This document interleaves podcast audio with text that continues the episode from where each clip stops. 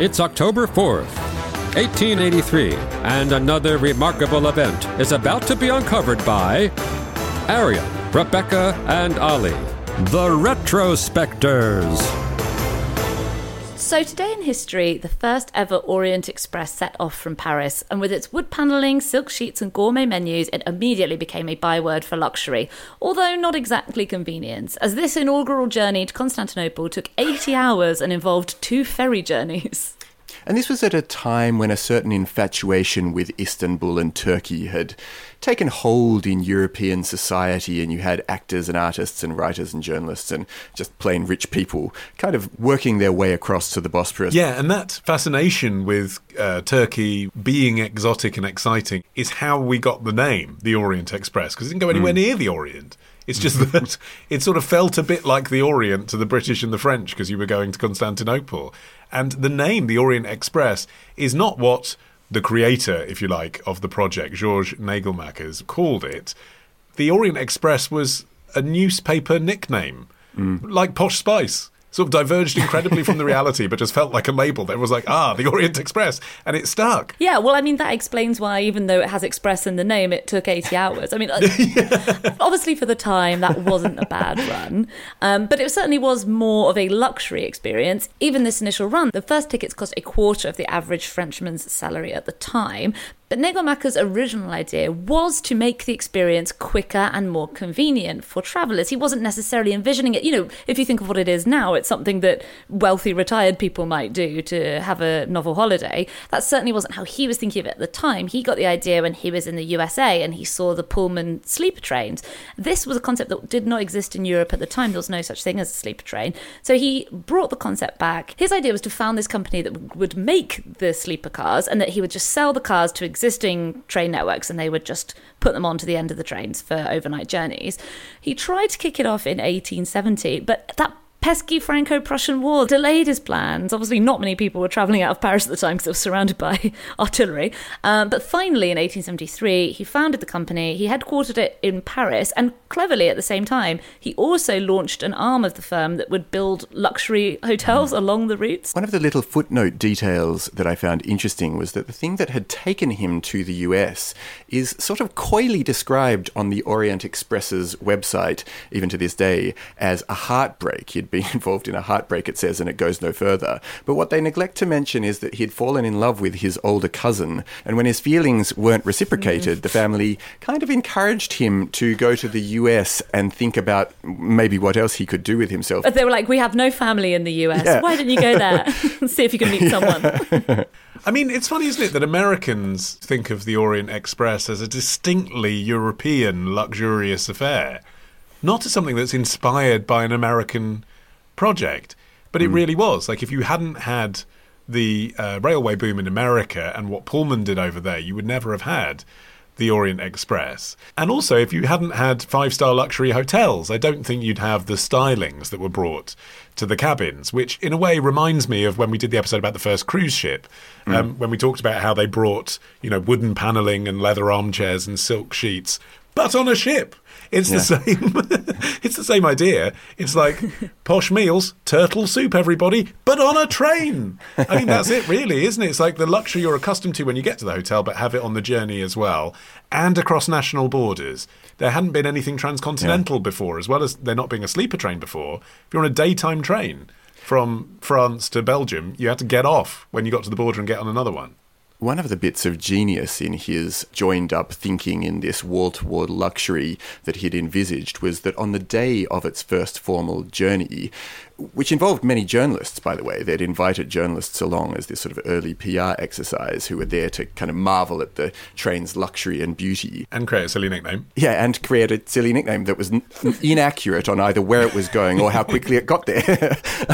but Nagelmackers, who was a very clever showman, had arranged to have a bunch of shoddy, decaying old Pullman cars stand next to his glorious, shining new train on the tracks, well, or adjacent to the tracks rather, as it left Paris's Gare de Strasbourg, uh, just as this way to kind of highlight the luxury that he was offering as opposed to what else was out there. Yeah, and the biggest clients weren't the French or the Turkish.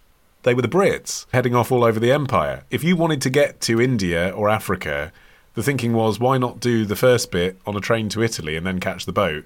Rather than sit on a ship on the boring mm. and uncomfortable and cold bit, which is why you get this image of the Orient Express being full of English customers in Hitchcock and Bond and stuff. Though that said, you did also have lots of kings and heads of state, and famously the kings who went on it tended to do some quite sort of reportably ridiculous things while aboard. Apparently, Ferdinand of Bulgaria, who was scared to death of assassins, was observed to have locked himself in the bathroom, while Belgium's King Leopold II rode the train to Istanbul after making elaborate arrangements to infiltrate a Turkish men's harem. Uh, the King of Bulgaria, who was an amateur in- engineer, apparently uh, insisted that he wanted to drive the train through his country, which he did then at perilous speeds. So just everyone who was on board was there for a good time. Yeah, talking of celebrities, Agatha Christie was actually a frequent customer, which is how you end up with Poirot being on it, because her husband was an archaeologist who was travelling frequently to the Middle East. Oh, I mean, and the Murder on the Orient Express is really exemplifies the golden era of the service because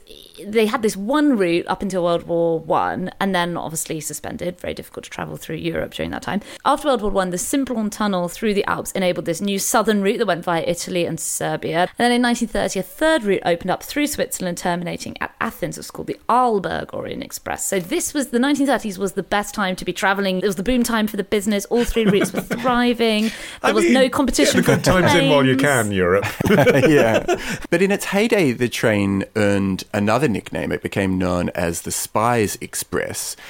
And E.H. Cookridge, who wrote a book, Orient Express The Life and Times of the World's Most Famous Train, said that it simply made their job so much easier and their travels much more comfortable. And apparently, one of the people who went on the train as a secret agent was Robert Baden Powell, uh, who ended up setting up the Scouts. And he posed as a lepidopterist who was collecting samples in the Balkans, and his intricate sketches and the forms of the butterfly wings that he was drawing actually contained coded representations of the fortifications that he'd spotted along the Dalmatian coast. Well, it was exactly this mixture of diverse and possibly mysterious passengers and these luxurious trappings, the lovely food, the decor that makes it the perfect setting for novels and movies. And there were loads. I mean, obviously, Agatha Christie's is the most famous one, but it wasn't the only one and it wasn't the first one either because actually, Murder on the Orient Express initially had to be published in the US under the slightly less glamorous title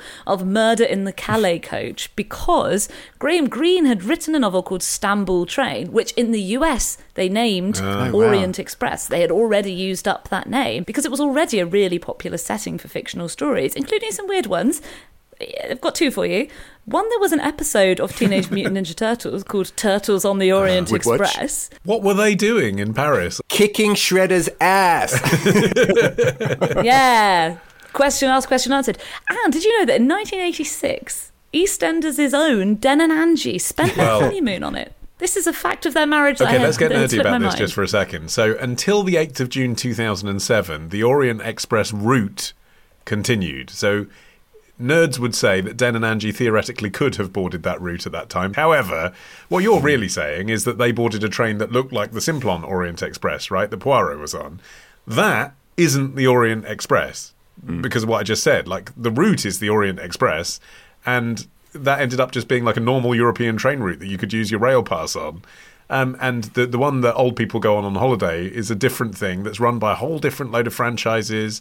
SNCF own the brand name, but the Simplon mm. is a different company. But if you think about it, just on the matter of the Simplon Orient Express, the fact that it took three days by that time to get from one end to the other means that there was no one train because there must have been at least six sets of rolling stock to be able to make it possible for it to be a three day journey.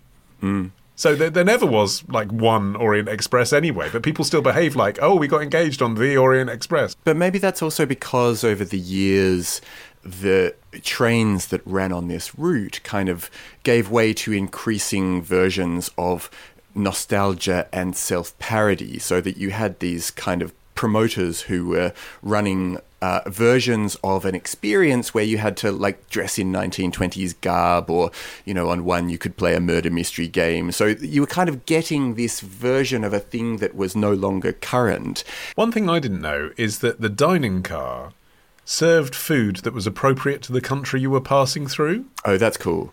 So it's quite cool if, like, you want a pain au chocolat, but I mean, you'd want to time it, wouldn't you, so that dinner wasn't when you were in Germany, preferably, I feel. So it's just reversed for the last few legs of the trip. yeah, yeah, yeah. It's all right. I'll hold on for the pita bread. It's fine. Tomorrow. But then it was trying to sell people a really sort of internet porn type of an image. Ditch the ads and get a Sunday episode when you join Club Retrospectors. Subscribe now on Apple Podcasts, part of the ACAST Creator Network.